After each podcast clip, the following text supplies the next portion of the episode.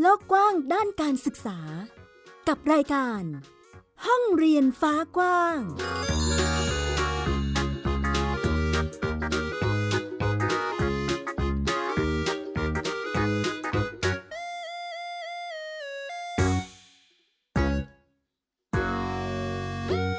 วัสดีค่ะ ต้อนรับคุณผู้ฟังทุกท่านเข้าสู่รายการห้องเรียนฟ้ากว้าง กับดิฉันอัยดาสนศรีเช่นเคยนะคะ มาอัปเดตเรื่องราวการศึกษาให้กับคุณผู้ฟังได้รับฟังกันที่นี่เลยค่ะไทย PBS Podcast นะคะ ซึ่งสามารถรับฟังได้ผ่านทางเว็บไซต์ของเรา www.thaipbspodcast.com ค่ะ รวมไปถึงแอปพลิเคชันที่สามารถดาวน์โหลดได้ทั้งระบบ iOS และก็ Android ฟังได้ผ่านมือถือแท็บเล็ตต่างๆ ของคุณได้เลยนะคะ วันนี้ค่ะมีเรื่องราวเกี่ยวกับ การศึกษาหลายประเด็นเลยทีเดียว น่าสนใจมากๆนะคะ ไม่ว่าจะเป็นเรื่องของหลักสูตรสู้ฝุ่น ในกรุงเทพมหานครจริง ๆ จะต้องมีการปรับเรื่องของเนื้อหาหลักสูตร จะเป็นอย่างไรต้องติดตามค่ะ รวมไปถึงการเล่าเรื่องราวกันเข้ามาของนักข่าวพลเมืองเกี่ยวกับประเด็นด้านการศึกษาในแต่ละพื้นที่ ไม่ได้มีแค่ในห้องเรียนเท่านั้น แต่ว่าทุ่งนานะคะหรือว่าพื้นที่อื่นๆ อย่างเรื่องการจัดการขยะ ก็เป็นการเรียนรู้สำหรับเด็กๆได้ แต่เนื้อหาเรื่องราวจะเป็นอย่างไร ไปติดตามกันค่ะ ไทย PBS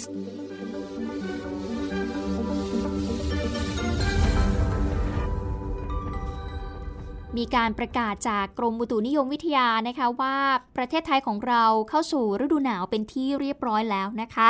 แต่ก็อุณหภูมินี่ยังไม่ถึงกับหนาวสักเท่าไหร่ แต่ถ้าไปภาคเหนือเนี่ยก็ไม่แน่เหมือนกันนะ เพราะว่าดิฉันได้ยินข่าวว่าคนที่ไปเที่ยวจังหวัดเชียงใหม่ หรือว่าไปจังหวัดในพื้นที่ภาคเหนือเนี่ยก็เริ่มหนาวหนาวกันบ้างแล้วนะคะ แต่ในฤดูหนาวนี้สิ่งหนึ่งที่ต้องระมัดระวังนอกเหนือจากปัญหาสุขภาพที่อากาศอาจจะเปลี่ยนแปลงบ่อยนั่นก็คือปัญญหาฝุ่นนั่นเองค่ะคุณผู้ฟัง แน่นอนว่าพอหนาวมาทีไรเนี่ยมันมาพร้อมกับฝุ่นเนาะซึ่งภาคเหนือเนี่ยแน่นอนเป็นภาคที่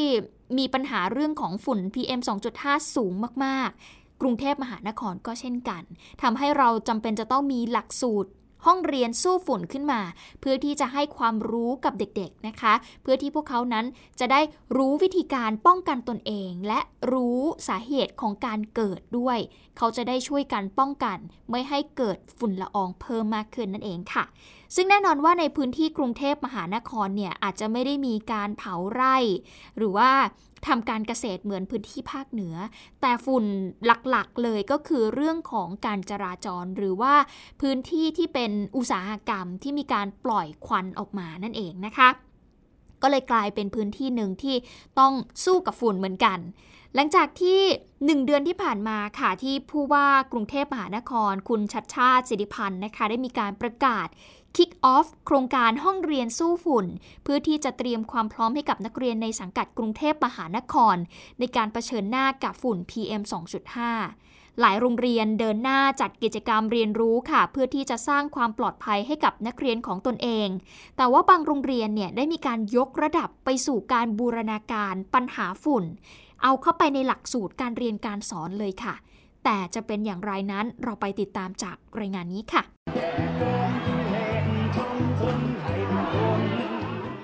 เพราะการมีร่างกายแข็งแรงคือต้นทุนที่ดีในการเติบโตเป็นผู้ใหญ่ แต่ฝุ่น PM 2.5 ที่มองไม่เห็นด้วยตาเปล่า เป็นภัยเงียบที่คุกคามสุขภาพของเด็กๆ การเรียนรู้ผ่านกิจกรรมต่างๆ ในค่ายเพียงฝุ่น ของโรงเรียนวัดทองสำริดในสังกัดกรุงเทพมหานคร จึงถูกออกแบบให้เหมาะสมกับช่วงวัยของนักเรียน ตั้งแต่ระดับอนุบาลถึงมัธยมศึกษา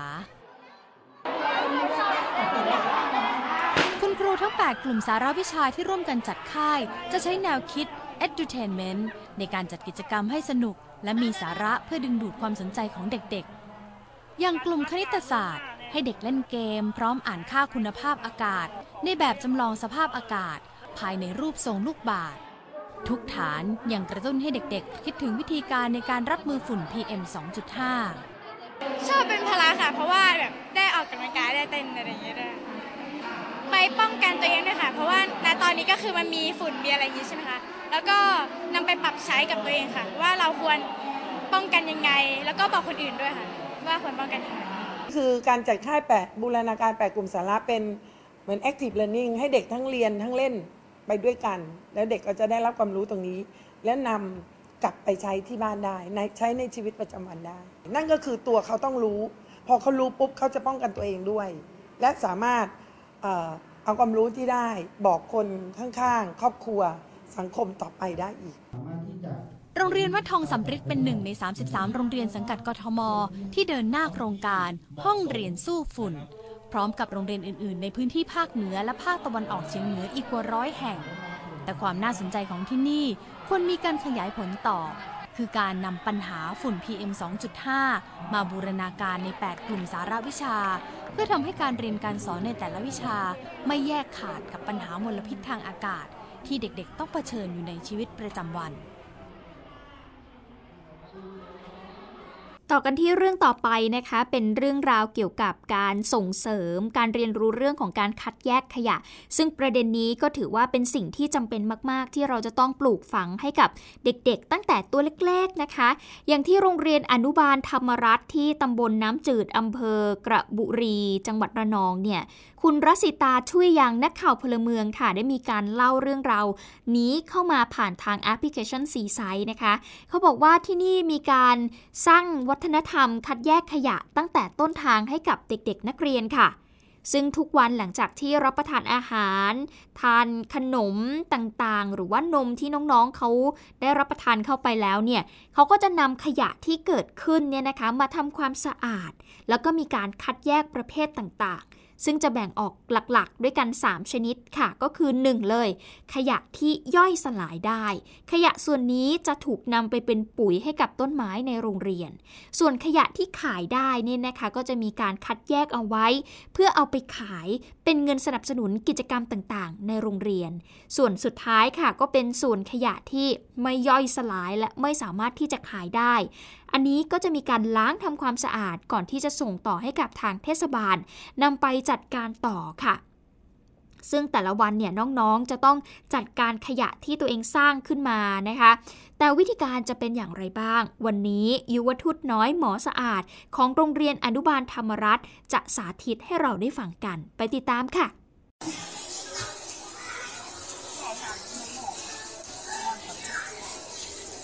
ไมเราต้องเอามาล้างก่อนนะคะ เพราะว่าเราจะได้ทำความสะอาด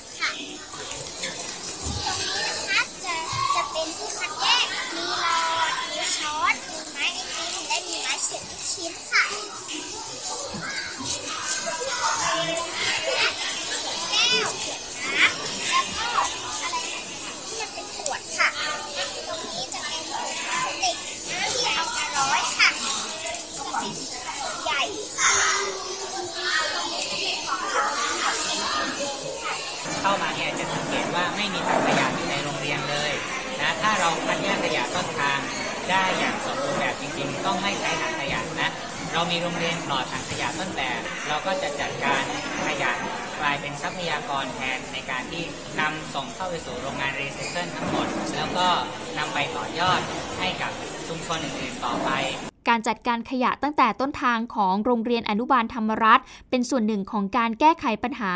ขยะทะเลนะคะของทางสภาองค์กรชุมชนตำบลน้ำจืดที่ได้ร่วมมือกับหน่วยงานต่างๆ เพื่อต้องการจะแก้ไขปัญหาขยะในแม่น้ำกระบุรี ซึ่งเป็นแม่น้ำสายหลักของชุมชนนะคะ แล้วก็จะเชื่อมต่อไปยังทะเลโดยตรงเลย ขยะเหล่านี้จะพัดลงสู่ทะเลค่ะ แล้วก็จะส่งผลต่อระบบนิเวศของแม่น้ำสัตว์น้ำเศรษฐกิจมันก็จะลดลงไปด้วยนะคะ กระทบต่อวิถีประมงพื้นบ้านของชุมชนโดยตรงเลยค่ะ นั่นเลยทำให้ทางสภาองค์กรชุมชนตำบลน้ำจืด เขาก็เลยหารือแนวทางในการที่จะจัดการขยะร่วมกัน จนเกิดเป็นโครงการรับซื้อขยะขวดพลาสติกจากชุมชนน้ำจืด ซึ่งก็จะมีจุดรับซื้อขยะของชาวบ้าน ซึ่งก็เป็นรายได้เสริมให้กับคนในชุมชนด้วยนะคะ โดยเฉพาะกลุ่มที่มีรายได้น้อยเมื่อขยะในแม่น้ำลดลง ระบบนิเวศก็ดีขึ้น การประมงพื้นบ้านก็จะกลับมาจับสัตว์น้ำได้เพิ่มมากขึ้นค่ะ ซึ่งคุณรัสิตาเองก็บอกนะคะว่าในแต่ละเดือนเนี่ยชุมชนสามารถจัดการขยะได้มากกว่า 10 ตันเลยทีเดียวนะคะ ซึ่งน้องๆเองก็ได้เรียนรู้เรื่องนี้ไปด้วยกันค่ะ นอกเหนือจากเรื่องของการแยกขยะแล้วอีกหนึ่งเรื่อง วันนี้เราจะพากันไปที่โรงเรียนบ้านกอย ที่ตำบลดู่อำเภอราศีสไลจังหวัดศรีสะเกดนะคะ คุณครูกฤษดาบุญช่วยค่ะ เขาเล่าให้ฟังว่า น้องๆนนักเรียนแล้วก็ผู้ปกครองในชุมชนเนี่ยมาช่วยกันลงแขกเกี่ยวข้าว ในแปลงนาของโรงเรียน เพื่อนำไปสู่โครงการอาหารกลางวัน แล้วก็เก็บเมล็ดพันธุ์ เพื่อใช้ในการเพาะปลูกในฤดูกาลถัดไปค่ะวันนี้เราจะมาเรียนรู้วิถีชีวิตรากเหง้า ของการเกี่ยวข้าว เพื่อจะนำไปเป็นอาหารกลางวันสำหรับโรงเรียนเราให้น้องๆได้กินอิ่ม วันนี้เราได้เรียนรู้ทั้งตีข้าว ตากข้าว และ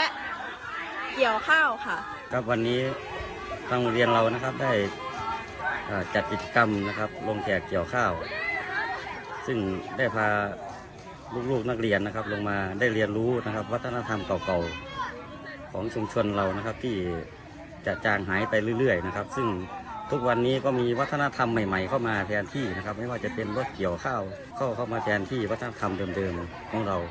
กิจกรรมนี้ทำให้เด็กๆได้เรียนรู้เรื่องของการเก็บเกี่ยวผลผลิตข้าวนะคะ คุณผู้ฟังแล้วก็ยังเป็นประโยชน์ต่อมาในเรื่องของการบริหารจัดการด้วย ซึ่งปัจจุบันนี้เนี่ยเกษตรกรหลายพื้นที่เองเขาใช้รถเกี่ยวข้าวเป็นส่วนมากนะ เพราะว่ามันสะดวกแล้วก็รวดเร็ว ลดการใช้แรงงานด้วย แต่ถามว่าทำไมที่โรงเรียนบ้านกอยยังต้องให้คนลงแขกเกี่ยวข้าวกันอยู่ เนื่องจากว่าแปลงนาไม่ได้มีขนาดใหญ่มากนะคะ จึงสามารถใช้เป็นพื้นที่ให้น้องๆ เนี่ยเขาได้เรียนรู้เรื่องของการทำนา ตามแบบวิถีดั้งเดิมของชุมชนค่ะ ตั้งแต่เรื่องของการปักดำซึ่งทำไปแล้วก่อนหน้านี้นะคะ การใช้เคียวเกี่ยวด้วยมือ การตากข้าว รวมไปถึงการตีข้าวแบบดั้งเดิม เพื่อที่จะให้เด็กๆนั้นเขาได้เรียนรู้วิถีชีวิตของชาวนา ตั้งแต่ขั้นตอนก่อนที่จะได้ข้าวมาสู่จานให้พวกเขาได้รับประทานกันในมื้ออาหารในแต่ละมื้อนะคะ รวมไปถึงการพึ่งพาอาศัยกันของคนในชุมชนด้วยค่ะ การเรียนรู้ของเราเนี่ยไม่ได้มีแค่ในห้องเรียนอย่างที่ได้ย้ำไปบ่อยๆนะคะ เพราะว่าทุกพื้นที่คือการเรียนรู้ค่ะ เราเลยจะพาไปที่โรงเรียนบ้านหนองซองแมวที่จังหวัดกาลสินนักข่าวพลเมืองทีมเลนไทยบ้านค่ะเขาพาไปติดตามอาสาสอน station นะคะที่รวบรวมเอาอาสาสมัคร สร้างการเรียนรู้ให้กับเยาวชนตั้งแต่ช่วงโควิด -19 เรื่อยมาจนถึงตอนนี้ รอบนี้จัดขึ้นเป็นรุ่นที่ 5 แล้วนะคะ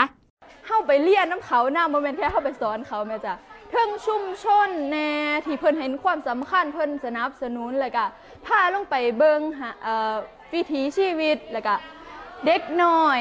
พอเฮาได้มาอยู่น้ำเขาอีหลีแล้วอะเฮาก็ได้หลายอย่างน้ำเขาค่ะ ไม่ใช่แค่เรามาสอนเขา แต่ว่าเรายังได้เรียนจากเขาและชุมชนด้วยค่ะ ทั้งได้ผลงานแล้วก็ อีกอย่างก็คือเป็นประสบการณ์ที่ดีดีแบบคักเลยจ้ะรู้สึกว่ามันเป็นการแบบเฮ็ดงานเป็นทีมแม่จ้ะมันเรียนรู้ตรงนี้มาก ๆเลย แม่ก็รู้สึกดีใจภูมิใจที่เด็กน้อยกระตือรือร้นแล้วก็เด็กน้อยที่บ่ได้เรียนไปศูนย์เปล่าบ่ได้เล่นซื่อๆหูจักเข้าใจ วิถีชีวิตวัฒนธรรมที่พ่อแม่เคยหามาให้ก็ก็ดีใจภูมิใจในลูกๆหลานๆที่มาอาสาสอน นั่นคือเสียงของน้องๆนนักเรียนที่มาเรียนค่ะ ก็สนุกสนานแล้วก็ได้ความรู้ด้วยนะคะ ผู้ปกครองเองก็ภูมิใจที่ได้ร่วมเป็นส่วนหนึ่งค่ะ กิจกรรมในครั้งนี้มีอาสาสมัครจากมหาวิทยาลัยราชภัฏสกลนคร น้องๆนักเรียนชั้นมัธยมศึกษาจากโรงเรียนคำม่วง และก็โรงเรียนเนินยางสามัคคีได้ร่วมกันลงพื้นที่ค่ะ พาเด็กๆ เรียนรู้เรื่องของทรัพยากรและก็สิ่งแวดล้อม รวมไปถึงภูมิปัญญาจากพ่อครูแม่ครู เพื่อให้เข้าใจถึงวิถีชุมชนมากขึ้นด้วยนะคะามรายการของไทย PBS Podcast ได้ทาง www.thaipbspodcast.com แอปพลิเคชัน Thai PBS Podcast หรือฟังทาง podcast ช่องทางอื่น ๆ Spotify SoundCloud YouTube Google Podcast Apple Podcast และ Podbean มาฟังอีกหนึ่งความพยายามของมหาวิทยาลัยเชียงใหม่กันบ้างค่ะ ที่นี่เขาได้มีการให้ความรู้เกี่ยวกับสุขภาวะทางเพศ เพื่อต้องการลดปัญหาการกลั่นแกล้ง และก็การเลือกปฏิบัติ รวมไปถึงการสร้างภูมิคุ้มกันต่อการมีเพศสัมพันธ์ไม่ปลอดภัยให้กับบุคลากรและก็นักศึกษานะคะ ซึ่งก็มีฐานการเรียนรู้มากมายค่ะ ไม่ว่าจะเป็นการวางแผนครอบครัวและการคุมกำเนิด ซึ่งเป็นหนึ่งในกิจกรรม Sex Education Training ตามโครงการสุขภาวะทางเพศที่ชาญฉลาดและยั่งยืน ที่ทางมหาวิทยาลัยเชียงใหม่ได้มีการจัดขึ้นค่ะสำหรับนักศึกษาชั้นปีที่ 1 รวมไปถึงบุคลากรในมหาวิทยาลัยก็มาร่วมกิจกรรมในครั้งนี้ด้วยนะคะ ขณะที่ความหลากหลายทางเพศยังเป็นอีกหนึ่งหัวข้อสำคัญเหมือนกันค่ะ ที่ชวนให้นักศึกษานั้นย้อนกลับมาทำความเข้าใจตัวเองแล้วก็คนรอบข้าง ก็คือเรารู้ว่าปัญหาเรื่องเพศหลากหลายเนี่ยมันหลายอย่างมากอะไรเงี้ยค่ะ ซึ่งหลาย ๆ ครั้งเนี่ยมันไม่ได้เป็นปัญหาจากตัวของผู้ที่มีเพศหลากหลาย แต่มันเป็นปัญหาของความเข้าใจของคนรอบข้าง เพราะฉะนั้นการจัดตั้งโครงการนี้ขึ้นมาก็คือเพื่อให้คนรอบข้างทั้งเพื่อน ๆ คุณครู หรือสังคมโดยรอบเนี่ยเข้าใจว่าความหลากหลายทางเพศคืออะไร แล้วก็การปฏิบัติต่อกันอย่างเท่าเทียม แล้วก็ไม่แบ่งแยกเนี่ยคืออะไรค่ะ นั่นคือเสียงของแพทย์หญิงณนิตามัทวานนท์ภาควิชาสูติศาสตร์ และนารีเวชวิทยา คณะแพทยศาสตร์ มหาวิทยาลัยเชียงใหม่นะคะ ซึ่งล่าสุดเนี่ยทางมหาวิทยาลัยเชียงใหม่เองก็ยังเปิดให้บริการ CMU Price Clinic สำหรับกลุ่มผู้ที่มีความหลากหลายทางเพศ หรือว่า LGBTQ ค่ะ เพื่อให้การดูแลสุขภาพ การใช้ฮอร์โมน เพื่อการข้ามเพศ การปรึกษาสุขภาพจิต แล้วก็โรคติดต่อทางเพศสัมพันธ์นะคะ การให้ฮอร์โมนเนี่ยก็จะเป็นการให้ฮอร์โมนเพื่อการข้ามเพศ เพราะว่าหลายครั้งเนี่ยกลุ่มผู้ที่เป็นบุคคลข้ามเพศ ไม่ว่าจะเป็นชายข้ามเพศหรือหญิงข้ามเพศเนี่ยนะครับมีการใช้ฮอร์โมนตามท้องตลาดที่อาจจะไม่ถูกต้องและอาจจะเป็นปัญหาสุขภาพตามมาได้นะครับเราก็จะมีคลินิก CMU Prime นี่แหละครับในการดูแลเกี่ยวกับการประเมิน แล้วก็การตรวจสุขภาพเพื่อที่จะให้ฮอร์โมนอย่างปลอดภัย แล้วก็ไม่มีผลข้างเคียง นั่นคือเสียงของรองศาสตราจารย์นายแพทย์อวิรุธ อุ่นอารมณ์ค่ะ จากภาควิชาจิตเวชศาสตร์ คณะแพทยศาสตร์ มหาวิทยาลัย ซึ่งมหาวิทยาลัยเชียงใหม่เองก็ยังมีการก่อตั้งคลินิกพิมานนะคะ ให้บริการตรวจหาเชื้อ HIV และก็ให้การรักษาแก่นักศึกษาบุคลากรรวมไปถึงประชาชนทั่วไป โดยในช่วงโควิด -19 ที่ผ่านมาเนี่ยก็พบว่ามีจำนวนผู้ติดเชื้อใหม่ลดลงค่ะ แต่นั่นก็อาจจะเป็นเพราะว่ามีผู้เข้าใช้บริการน้อยกว่าช่วงปกติมากนะคะ ก็อยากให้เชิญชวนให้มาตรวจ HIV ในจังหวัดเชียงใหม่มีที่ตรวจ HIV กับโรคติดต่อทางเพศสัมพันธ์ฟรี อยู่หลายที่ไม่ว่าจะเป็นของรัฐ หรือว่าของเอกชนทั่วไป หรือว่าภายใต้โครงการวิจัยนะคะ ก็อย่างน้อย6เอ่อ6เดือนครั้งนะคะก็จะเหมาะที่สุดหรือว่าปีละครั้งอย่างน้อย คือตามคำแนะนำแล้วขององค์การอนามัยโลกเนี่ยบอกว่าทุกคนในโลกใบนี้อย่างน้อยครั้งหนึ่งในชีวิตควรจะตรวจ HIV นั่นคือเสียงของแพทย์หญิงอมราพรเลิกเกษมค่ะ นักวิจัยสถาบันวิจัยวิทยาศาสตร์สุขภาพ มหาวิทยาลัยเชียงใหม่ ซึ่งสำนักงานสาธารณสุข จังหวัดเชียงใหม่เองก็ได้มีการเปิดเผย สถานการณ์ของโรคเอดส์ในปี 2565 ของจังหวัดเชียงใหม่นะคะ ก็บอกว่าผู้ที่ติดเชื้อ HIV เนี่ยมี 316 รายต่อปี ในภาพรวมยังพบผู้ติดเชื้ออยู่นะคะ แล้วก็มีการติดเชื้อโรคติดต่อทางเพศสัมพันธ์เพิ่มมากขึ้น ในกลุ่มเยาวชนอายุ 15ถึง 24 ปี รองลงมาก็คือกลุ่มอายุ 25 ถึง 34 ปี โรคที่พบมากที่สุดก็คือโรคซิฟิลิส รองลงมาคือหนองใน นอกจากนั้นนะคะสถานการณ์การติดเชื้อไวรัสตับอักเสบ B และ C ก็มีแนวโน้มจะเพิ่มสูงขึ้นด้วย โดยเฉพาะการติดเชื้อไวรัสตับอักเสบ C ในกลุ่มผู้ติดเชื้อ HIV และกลุ่มผู้ใช้สารเสพติดชนิดฉีดนั่นเองค่ะ ก็ เป็นเรื่องของการให้ความรู้เกี่ยวกับสุขภาวะทางเพศนะคะ ซึ่งเรื่องนี้สำคัญนะคุณผู้ฟังเพราะว่าหลายครั้งเนี่ยกลุ่มผู้มีความหลากหลายทางเพศ เขาก็มีปัญหาทั้งทางด้านสุขภาพ ทางด้านสภาวะจิตใจ ดังนั้นอยากจะมีพื้นที่สักพื้นที่หนึ่งที่เขาสามารถที่จะเดินทางหรือว่าก้าวเข้าไปสู่การ ปรึกษาปัญหาและก็หาทางออกให้กับชีวิตของตัวเองได้ ยิ่งโดยเฉพาะเรื่องของการเทคฮอร์โมนเรื่องนี้สำคัญนะคะ หลายคนเนี่ยรู้แหละว่ามียาคุมกำเนิด ยาที่ช่วยทำให้ฮอร์โมนมันเปลี่ยนไป แต่ว่า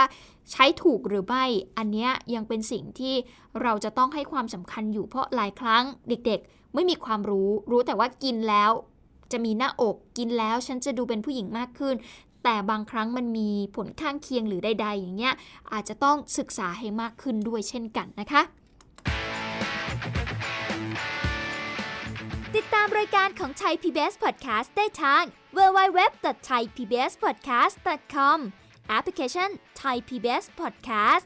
หรือฟังทาง podcast ช่องทางอื่น ๆ Spotify SoundCloud YouTube Google Podcast Apple Podcast และ Podbean ทั้งหมดนี้คือห้องเรียนฟ้ากว้างที่นำมาฝากคุณผู้ฟังในวันนี้ค่ะ ชื่อว่าน่าจะเป็นประโยชน์ให้กับทุกๆ คนนะคะ และก็ได้ฟังด้วยว่าในแต่ละพื้นที่มีการจัดการเรียนรู้อย่างไร ย้ำเสมอว่าทุกพื้นที่สามารถเป็นพื้นที่การเรียนรู้ได้หมดเลย ไม่ใช่แค่ในห้องเรียนเท่านั้นนะคะ เอาละวันนี้หมดเวลาแล้วค่ะติดตามกันได้ใหม่ในครั้งหน้ามิวอัยดาสนศรีต้องขอตัวลาไปก่อน สวัสดีค่ะ ติดตามรายการได้ทางเว็บไซต์และแอปพลิเคชันของไทย PBS Podcast Spotify SoundCloud Google Podcast Apple Podcast และ YouTube Channel ของไทย PBS Podcast Thai PBS Podcast We the World We the Voice